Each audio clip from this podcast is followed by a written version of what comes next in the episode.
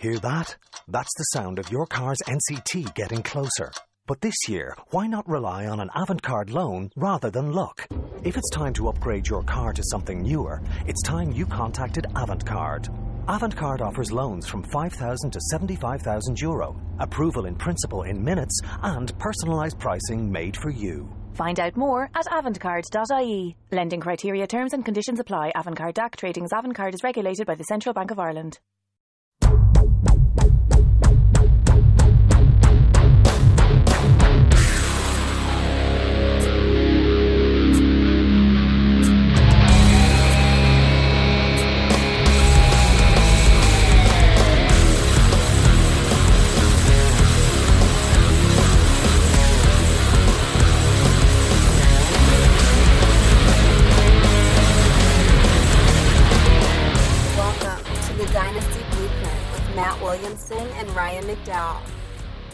Welcome into the Dynasty Blueprint. I'm your host, Ryan McDowell, joined as always by Matt Williamson. And this time, Matt is at Steelers training camp. We talk a lot about it, Matt, but you're actually there right now. I am actually here. I am in the dorm room. I can look out the window. I can sort of see them practicing from my vantage point, but I'd say they're two or three hundred feet or yards away. There's four fields here, um, Chuck Noll Fields, and uh, it's, it's been very cool. I'm here until Tuesday. Camp breaks Tuesday. Very cool. And, and we actually have, I guess, a full slate of games in the books. We've gotten to see every team at least once now. I don't know any any first impressions. I guess I don't know how much you got to watch being over there at camp, but uh, anybody stand out from any of those games?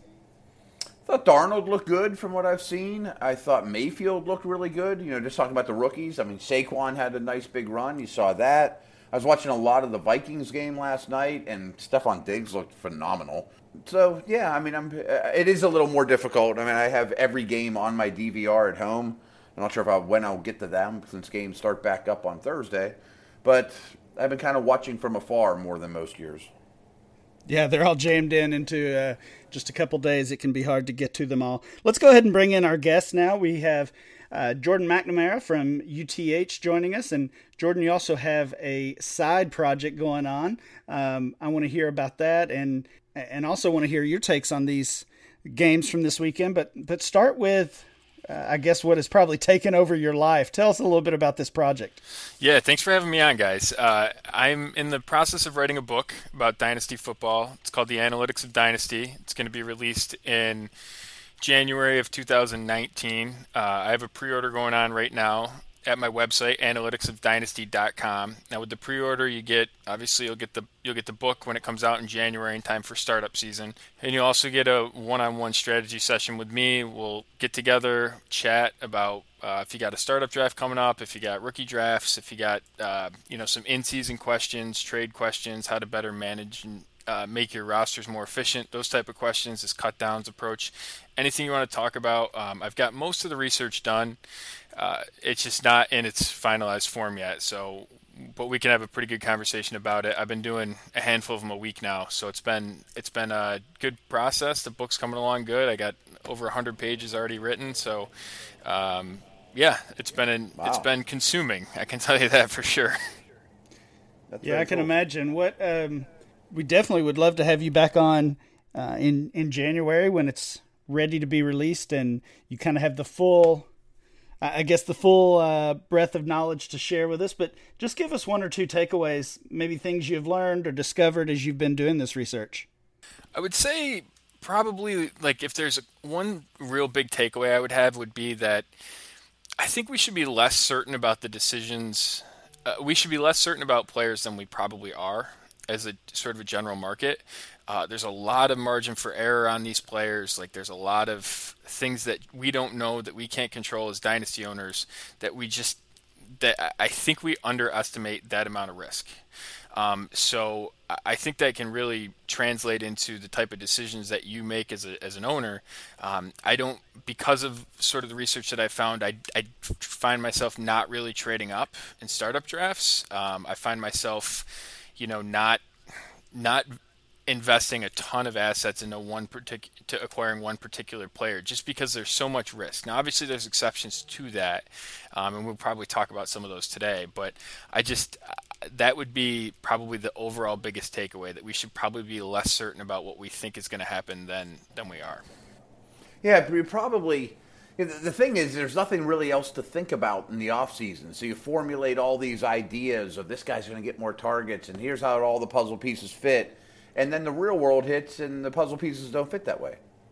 Oh yeah, absolutely, absolutely, and I think that's it's true for all ranges of the draft. Like one of the things that I found that I was really surprised about was, like if you if you were to stack two historically two round one running backs together in the first year, you would pretty much expect that you would get top 12 seasons out of them as running back finishes.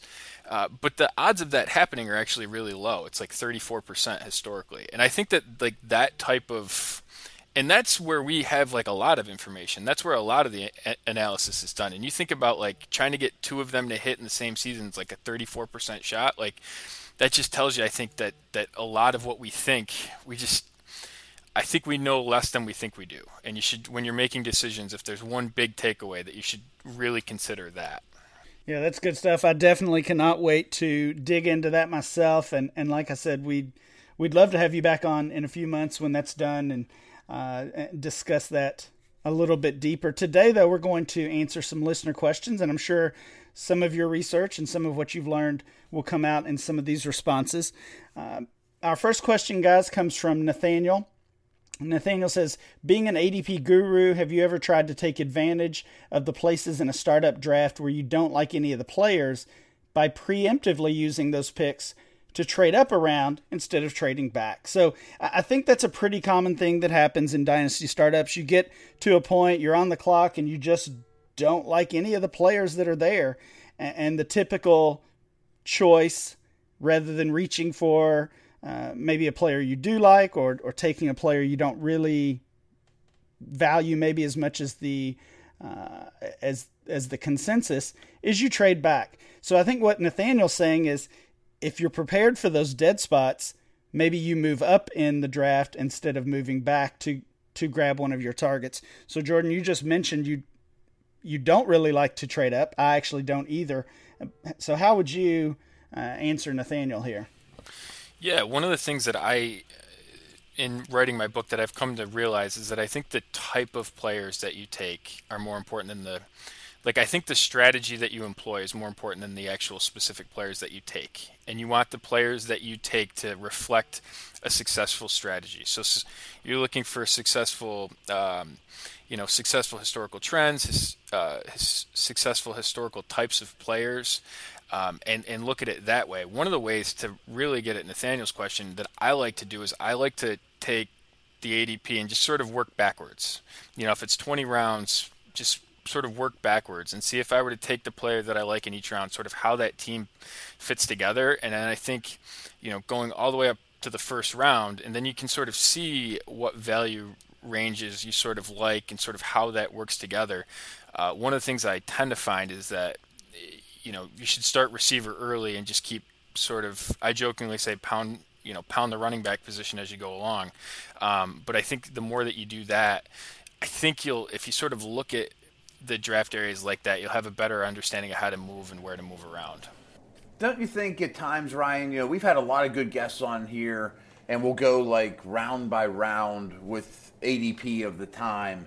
And there always seems like it's right around round five or six where all of us are on the air going, yeah, there's nothing here I'm really all that excited about. So maybe, you know, when you're making a deal in the earlier portion of the draft, before you even get to that point, you can move your fifth round pick for a future first and a move up or whatever, you know, I mean, because you know that that area of the draft's a little bit dead for you. Yeah, I, I, think that's true. I don't know if it's necessarily always the fifth or sixth, but every year there are multiple spots. I, I just call them dead spots. I think that's pretty a, pretty much accepted term at, at this point. and those might be different for different people. Obviously, if whether you're talking about the mocks that give us ADP or or actual drafts, there, there's somebody out there who likes uh, all of these players and that consider them a value at some point. But I, I think going back to Nathaniel's question, I think the most important thing is being familiar with that ADP, uh, being prepared for your draft, and then that will allow you, whether you want to move up, like Nathaniel mentioned, or uh, maybe move back as as Jordan prefers, either way, being prepared, uh, knowing what to expect is is the key takeaway there. Our next question comes from Freakzilla. He says, "Has training camp changed your rookie rankings? What is your rookie mock first round look like now?" So. Uh, obviously, since training camp has started, we've had some some good and bad reports about these players. And then uh, just in the past few days, of course, we got the big news, probably the biggest news, probably the biggest news of camp so far or of preseason. And of course, that is the season ending injury to Darius Guice, the Redskins running back who had held down that 1.02 spot in rookie ADP and in so many drafts. So that's certainly a big blow. Uh, before we we are going to hold a, a quick one round mock draft here, but before we get to that, Jordan, with Guice out for the season, how are you playing that? Are you looking at one of these other guys? We've seen both Kelley and and Samaje Perine both pretty much disappoint. I mean, they certainly haven't been hot dynasty assets the past couple years. Are you looking at one of those guys or Chris Thompson, who is recovering from his own injury? Uh, how are you handling this situation? it almost looks like it's going to be a mess, you know. And I think I don't know. My I guess my talent preference would be Perine. I just, you know, it's it kind of looks a little bit like the Colt situation is going to look like. You know, it could just be a, a sort of group of guys that we just don't. We're never going to really feel good week to week playing them uh, and sort of I, am monitoring preseason, but I if I had to take a talent bet, I think it would be Perine. I just don't know if it's going to be how viable it'll be from week to week. Yeah, I think that's probably fair. And this time of year, we look at different situations and uh, whether it's a wide receiver core or a backfield committee, and we think there has to be production there. You know, somebody's going to catch the ball, and and that's certainly true, but it's not always going to be enough production to matter. And if there are uh, a certain number of bodies, you know, if there's two or three running backs, if there's a handful of wide receivers, I'm I'm thinking about the Jacksonville Jaguars receiving group.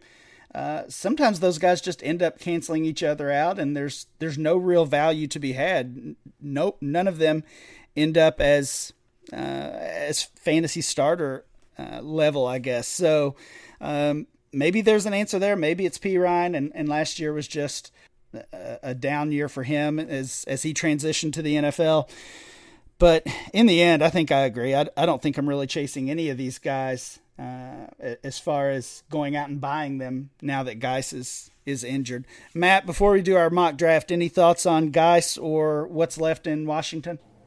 Yeah, I mean, usually a situation like this, boy, that creates another opportunity for somebody else. This is a great situation for whomever. You know, like for example, Jerick McKinnon's having his knee looked at right now. Well, that's a golden opportunity for someone else. I mean, Breida's hurt right now too, so is Joe Williams the guy to own? But I look in Washington, kind of like you guys say, and said, I don't want any of these guys. I mean, I would spike Crowder, Reed, Thompson a little bit more because I think that they fit in well with Smith to begin with. And I got to think that they're going to throw a little bit higher percentage without Guice. You know, a short, controlled passing game, try to control games that way. But no. And when we get to the mock, all of a sudden, the top of this rookie draft past Barkley is yucky. Yeah, there's there's certainly some questions, um, and, and, not so long ago, it seemed like the higher you were in a in the rookie draft, the better. If uh, even if you didn't have that 101 and the chance to get Barkley, but now there there looks to be at least in consensus rankings or in ADP, there's not too much difference between six, seven, eight, and and a second or third overall pick. So let's let's go ahead and get to our mock draft. Um, I think I'm going to take the easy way out this time. I'm going to take the 101, oh, and I'm going to take Saquon Barkley. And Matt, I'm going to let you have that second pick. Not nice. Um, to me, Guice was clearly the two. You know, because after some Michel news not being so great, you know, a while back before those guys got to camp, I thought Guice and Michel were pretty close. But I have a hard time taking, you know, bumping up Michel at all. I mean, he's not doing anything. And this sounds crazy, but I'm going to stick with Guice and just let him sit there for a year. I mean, to me, the other guys out there aren't very attractive. The 102 is awful right now. Yeah, the I guess the easy answer there, you know, if you have that 102, if you're drafting in a late rookie draft, the easy answer is trade down. Uh, but that is one of those easier said than done. I don't know that anybody wants to move up to the second pick, and I think you could make a case for really any of these running backs or or even uh, DJ Moore as as the second overall pick. So because of that, because of that, uh, I, I guess that parity maybe between those players, the second pick is not a good spot to be. This actually might be a great buying opportunity for guys. Oh yeah, yeah, I think so for sure. Yeah, and I, I don't, I don't know if I would take him second. I, I kind of stayed out of the the 1.02 debate, and right after the draft, that was that was really pretty intense, and and Guice kind of came out of that as as the favorite. I didn't have the 1.02. I, I didn't really. Ha- I don't think I had a top three or four pick in any league, so I just kind of sat on the sidelines of that one. But I don't know if I would take Guice second overall at this point, but I, I certainly don't think he's fallen far. Jordan, maybe Matt took you off the hook with taking Guice there. I don't know. But before you tell us who you're taking at three, how would you handle Guice in a rookie draft? Where would you be willing to draft him? I, I think he would be in the conversation with the Michel Penny type tier. Um, I would I would take well I'll take Chubb at 103. Um, I think I would take Freeman um, Johnson ahead of Guice uh, right now, um, and I think that he sort of would be I think my favorite out of the Michel and Penny tier. So I'd probably take him, set him right around 105. Okay, that, and that I think, like I think, like Matt said, I think it's a good buying opportunity. And sometimes that, like, right off the injury isn't necessarily the best time to buy someone because people are still stuck to their guy. Uh, but give it a couple months. You know, he if you're not contending or if you're a really strong contender and sort of can take on an, what I think can be an elite guy like Guice in season without really hurting your lineup. I think that's a, a great opportunity to add him cheaper. Um, and sort of as the process goes along, I think he's less likely to command the price that he would today. I think you can get people to move off of it, whether it's an in season flip guy or, or what have you. I think it's a, a good opportunity, sort of weeks and months from now, to acquire him than it is right now. Would you guys would you guys rather have Guice right now or an anonymous 19 first? I'd rather have Guice. Guice. All right, so we've had uh, Saquon Barkley, of course, at the 101. Darius Guice still holding his value, at least according to Matt, at 1.02. Nick Chubb at 1.03. Uh, I like each of those picks. Uh, I don't really like my pick here, but I think I'm going to go with Rashad Penny at four.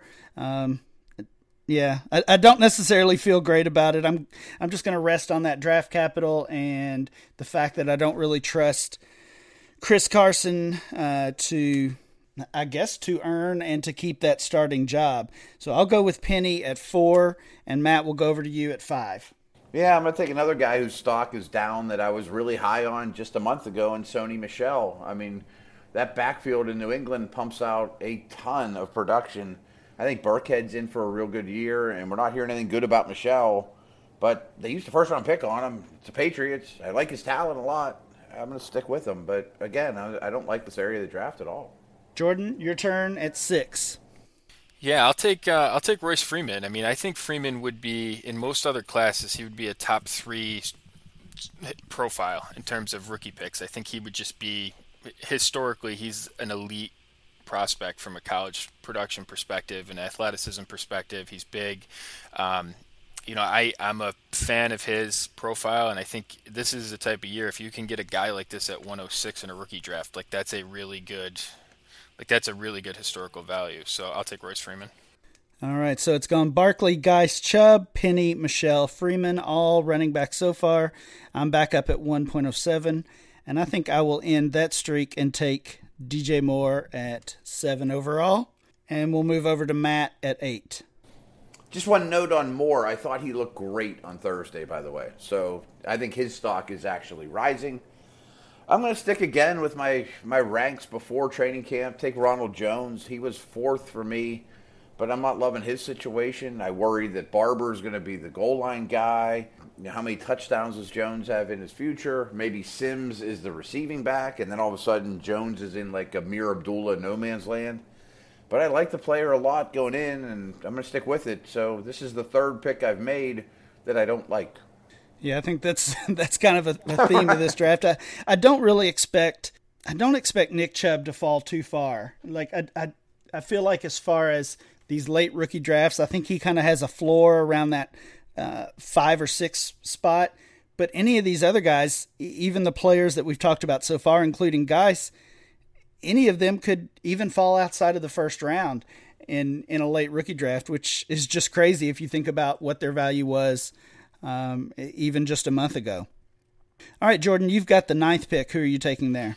I'll take Kerryon Johnson. I mean, I I, I like the landing spot for him. Uh, it looks cloudy right now, but in a way that sort of New Orleans did last year with Kamara. And I just don't think that the talent there is anything that's going to keep him off the field. I think that he's a good he's a good historical prospect. He, and if you look at 21 year old running backs, like they blow away the rest of the their the running back age rookies, right? So they're significantly more productive than 22 year old rookies and a lot more productive than 23 year old rookies. And I think that if you take a guy like Kerryon Johnson, you're sort of investing in a three down guy who's young. Um, I think probably better than we expected draft pedigree. You sort of take all of those things together, and I think that points to a successful profile. So I like Kerryon Johnson at 109 quite a bit. And Kerryon Johnson is the the one guy out of this group of running backs, of course, excluding Barkley as always. But out of that second tier of running backs, he's the one guy I think we can say is certainly gaining value. We heard good camp reports uh, about him, and then uh, certainly had a strong showing in his first preseason game. Um, I know he had at least one long run I, I think you could see him go as early as 1.02 in, in late rookie drafts. That again just would have been crazy a few weeks ago, but that's that's the reality of where we are now. I am up at 110, and I'm going to go back with another receiver uh, and another player who we've heard good things about, uh, at least out of training camp, Courtland Sutton at 10. Matt, that puts you up for your last pick, the 1.11. Yeah, another guy that I think stock is actually rising, which is rare apparently in the top of this rookie class. Uh, good situation. Well, reminds me in a way like when the Saints traded up for Kamara. You know, the, the, the Bears traded up for Anthony Miller. With you know, I can't believe he's still on the board. I got to have him. I'll take him. We talk so much about that top 12, especially immediately after the draft, and it seemed like that top 12 was locked in. Uh, there was a pretty significant gap between the 12 and, and 13 or, or 2.01 moving down. That was one of the things I really wanted to watch through through camp and through the preseason was could one of those guys, be it Miller or Pettis or Tre'Quan Smith or Gesicki or James Washington, uh, Michael Gallup, could one of those guys crack that top 12 and push somebody down? And, and we've seen Miller do it. I think he's pretty consistently – going to go in that first round of these late these late drafts. Jordan, are you a believer in in the Miller hype? What what are your thoughts on him? I just I, I don't know what the upside is, and like you look at a guy, he's uh, his production was kind of weak on an age adjusted basis in college, and I just I just I struggle to see how he gets to a target level that validates him to be a, a top 24, top 36 sort of reliable starter. And and in that, like I just I have concerns sort of how he I just have concerns about his profile in terms of how he fills it out into a way that's that's useful on a weekly basis, um, especially with a couple of the other guys in this range. And I don't know, day two receivers, the hit rate is so low. I just I, I tend to lean against them unless they're otherwise elite prospects like a Sutton or a Kirk, like I would take in this situation. Miller to me, both in his his dynasty value, have how we've seen it grow over the past couple months, and and in a way his his role in the offense feels feels a lot like Cooper Kupp to me. You know, Kupp this time last year was that that older receiver that a lot of people stayed away from, and of course came from uh, a, a, small school, and and Miller coming from Memphis, not not quite as small, but not not a Power Five school either. Um, I kind of think they have similar profiles as far as their dynasty value go, and and also you mentioned it as far as their ceiling. I don't I don't see a certainly don't see a wide receiver one ceiling with either of those guys. Jordan, you are on the clock for your last pick, and uh, we'll we'll see one of these talented players, uh, uh receivers specifically, fall out of the first round. You mentioned Christian Kirk. Is that who you're taking?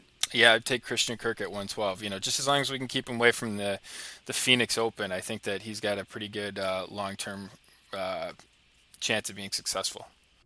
All right. So, of course, uh, seeing Anthony Miller go in that first round pushes one of those guys out that we um, that we had seen go in the first round so much, and in this case, it's Calvin Ridley. So Calvin Ridley falls, uh, and then he's in that group with some of the other names I mentioned: Michael Gallup, Gesicki.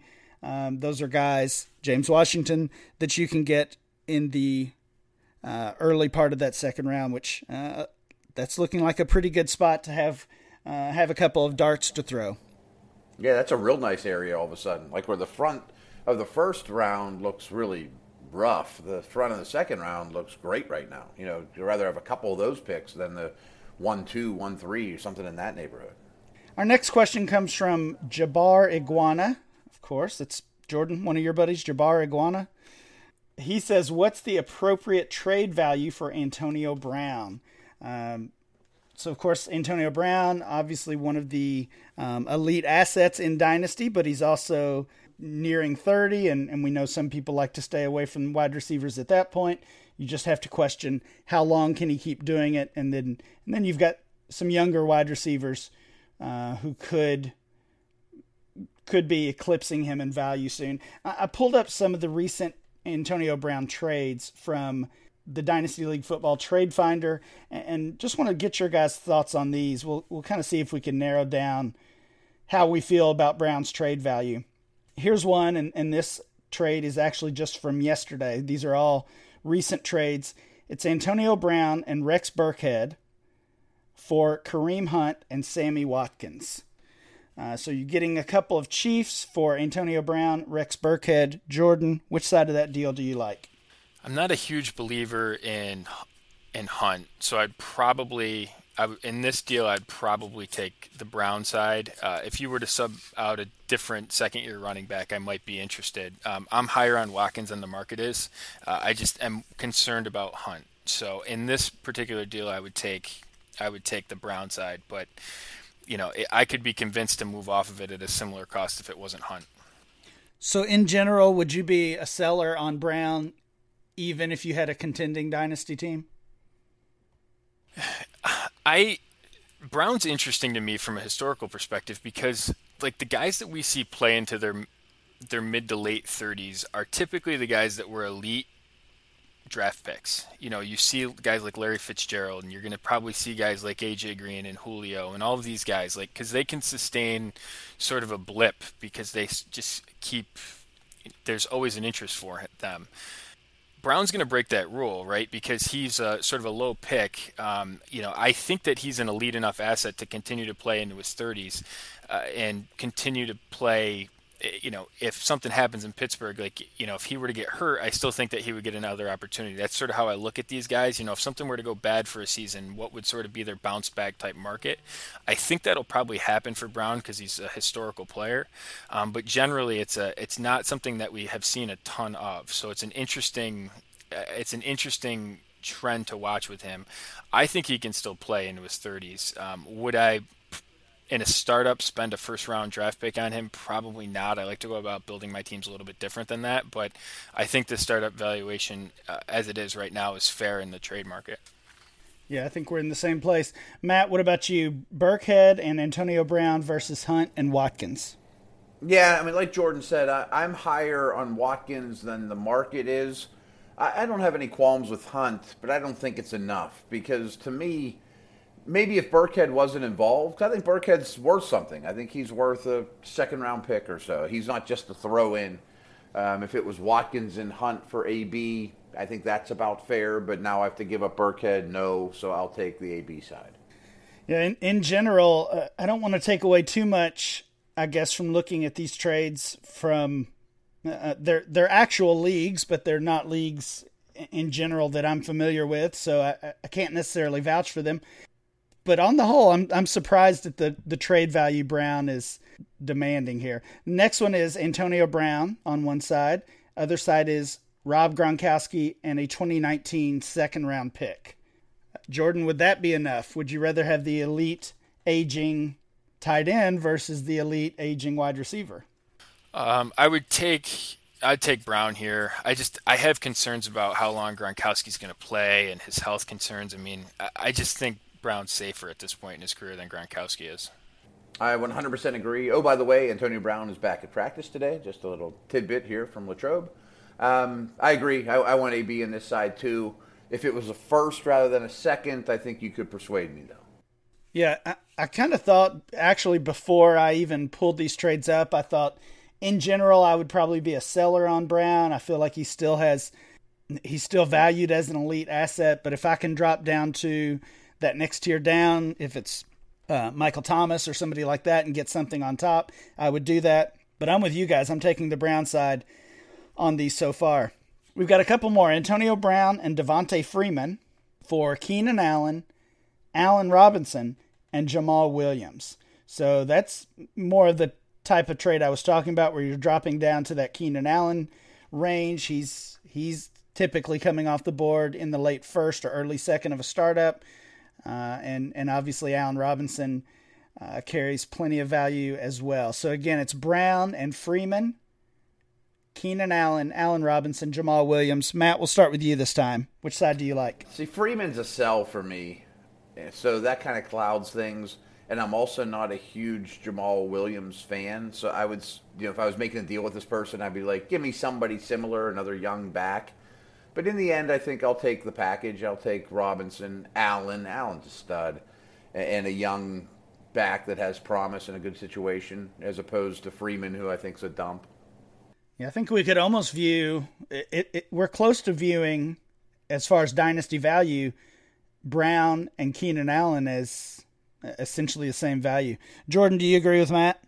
Yeah, I would take the package side. I would see if you could get a little bit more um, on that package side. I think that you could, um, but I would take the probably take the package side. I just like the, and I'm probably higher on Jamaal Williams, I think, than Matt is. Um, but yeah, I would take the package side. I'm just a big Aaron Jones believer. All right, so there's one where we're going against against AB. I don't think we will on this one, but I just have to throw this last trade out. It's Antonio Brown and D'Angelo Henderson, so uh, essentially a, a toss in, maybe to even out rosters. Coming back, Courtland Sutton and Cooper Kupp. Uh, that's one of those trades I just don't see how how it gets done. Even if I'm uh, in a total rebuild, you ha- you have to get more than that. Throw in a first round pick. Yeah, or... yeah, you got to get a lot more than that. So that's that's one of those that uh, yeah, it just throws off the trade value when you when you look at deals like this. Ryan, speaking of getting a lot, you know where I'm going with this one? I think you might. It's a new sponsor for us, though. It's our friends over at Warby Parker. And I've dealt with these guys before. I own a pair of their sunglasses, and my wife steals them all the time. So when this opportunity came around and they wanted to sponsor us, I got her to use the service. So what happens is you go to their website and you pick your five or five favorite pair of frames, and you can get regular glasses, you get sunglasses, whatever you want, and then they ship you those glasses, and you get five days to figure out which ones you want. So she walked around the house with these five glasses on, and our kids voted, and we all voted, and she had some friends vote, and it's great. So you know, ships for free, includes prepaid return shipping label. So you head to warbyparker.com slash dynasty blueprint, all one word, and you try your free home try-ons today. I mean, it's a great service. Doesn't cost you anything. It's fantastic. Glasses start at 95 bucks. That includes prescription lenses, which, as we know, can be way more than that. Uh, lenses include anti-glare and anti-scratch coatings. I've had no problems at all with the pair I've had for a while now. Er, er, for this is really cool of them is for every pair that you buy, a pair is distributed to a person in need, to somebody that really can't afford them for themselves. It's wonderful. So they also have a great app, you know, so you can go through the site, you know, like I said, go to warbyparker.com slash dynasty blueprint. But then after you've ordered the home try on situation, you can use the app. And it's pretty pretty darn cool. So if you happen to have an iPhone X, you can download the, the Warby Parker app where you can use their brand new feature. It's called Find Your Fit, and Find Your Fit uses the X, uh, the iPhone X's true depth camera to map and measure key facial figures for you, including these measurements. You know, you, using these measurements, Find Your Fit they recommend ones for you. So it's unbelievable. They have 12 frames, and they'll be like, "This is the one that fits your face the best." Pretty cool. It only takes a couple seconds. So, um, like I said, I've now ordered my second home try-on kit for my family, and we'll be getting a, a pair here really soon. Like I said, it's it's a great situation. So everyone needs to go to warbyparker.com slash dynasty blueprint. All right, guys, our next question comes from Tyler. He's got another question about rookies. What do you project, or who do you project as the top five rookie wide receivers ADP by the end of the 2018 season? So he's talking about current rookies. What will their ADP look like by the end of the season? So obviously, this heavily factors in how we expect these guys to perform. Uh, we know ADP, we know dynasty players in general. Can't help but factor in that recency bias. Uh, and so it doesn't always 100% align with uh, results from that season, but that will play a big role in it. Uh, so I've got eight guys, and there certainly could be some surprises, but the top eight wide receivers I think that we're we're talking about here and trying to narrow down to the top five by the end of the season, of course, DJ Moore, Calvin Ridley, Sutton, Kirk, Michael Gallup, Anthony Miller, James Washington, and Dante Pettis. We know DJ Moore sits at the top of that ADP right now, both in rookie ADP and our startup ADP. Jordan, do you think Moore is the most likely candidate to end the season as the top ranked rookie, or do you see someone else jumping over him? No, I think he's the most likely to stay there. I mean, it'd be interesting to see sort of what happens with Sutton. Uh, you know, does do they move on? Does Denver have to move on from Demaryius Thomas or Emmanuel Sanders? I mean, they take up two of the top three cap hits for Denver in 2019. Do they have to? You know, are they both gone? I mean, that sort of scenario would I think really vault up Sutton. But I think right now the most likely person is DJ Moore. Yeah, I think we could see a situation where Moore is the wide receiver one for Carolina this season. I don't think we have to wait um, a, a, full year. And uh, as talented as Sutton is, with both Thomas and Sanders there, there's the odds are against him outperforming both of those guys this season. So even if one or both of them are gone, I think that makes sense that it probably would be more uh, as the one guy, as the first guy off the board among these rookie wide receivers by the end of the year. Uh, Matt, if Moore is the first guy, who do you think might be the second? Yeah, Moore would be my first guy.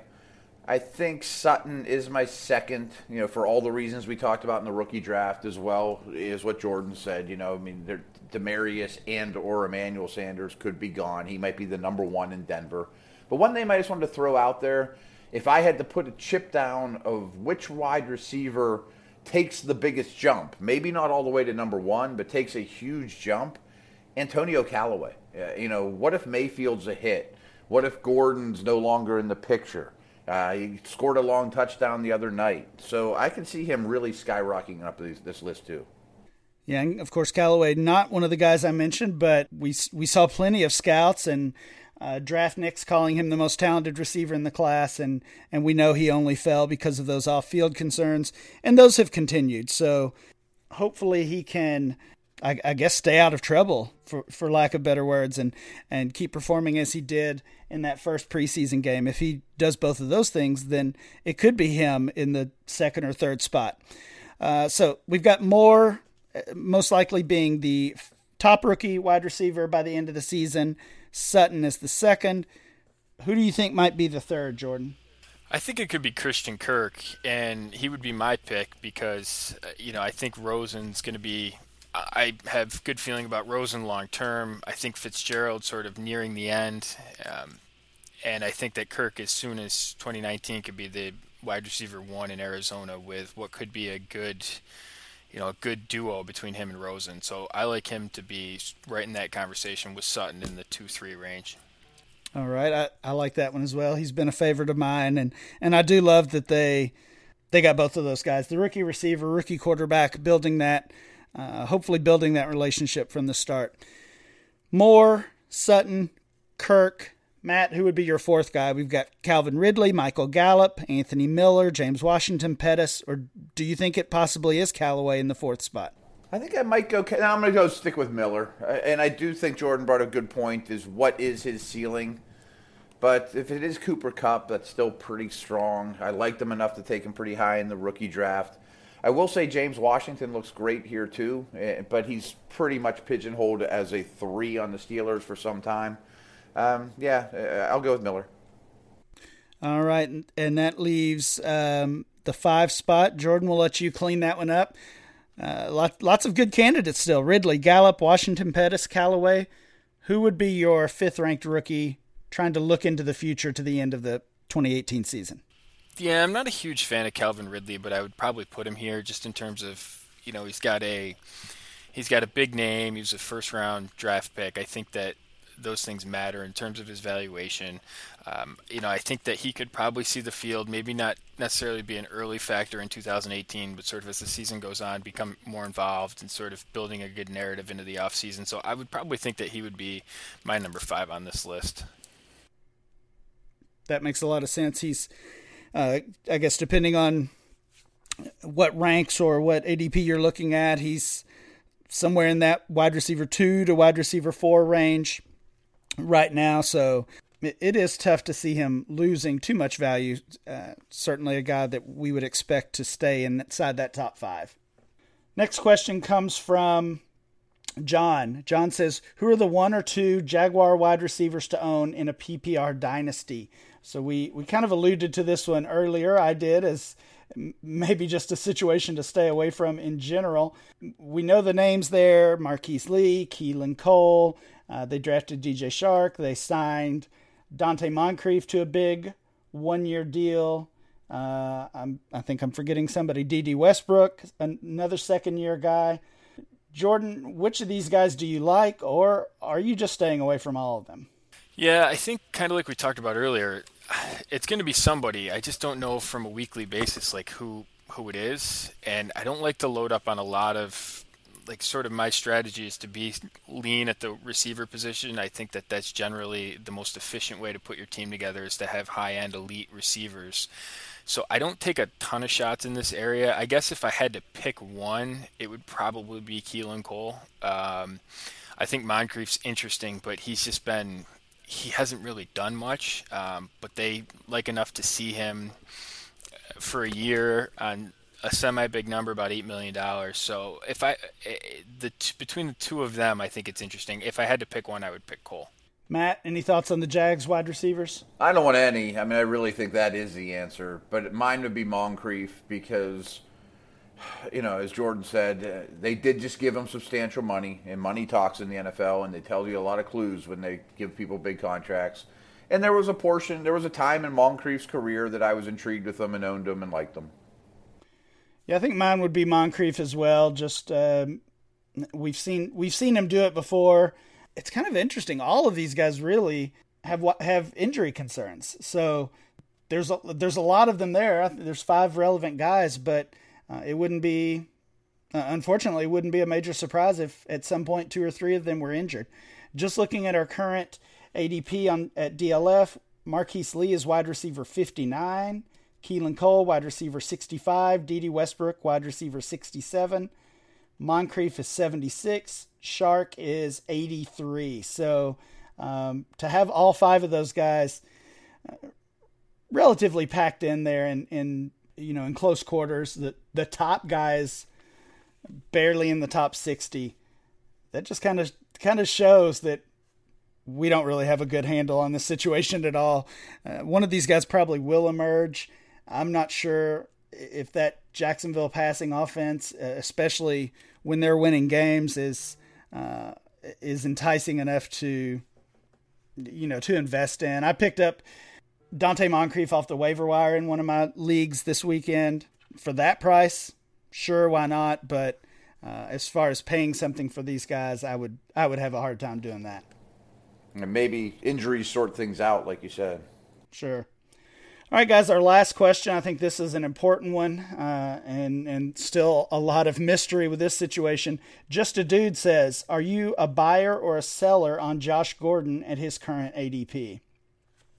So his current ADP, uh, again, according to DLF, is wide receiver 25. That puts him at 52 overall.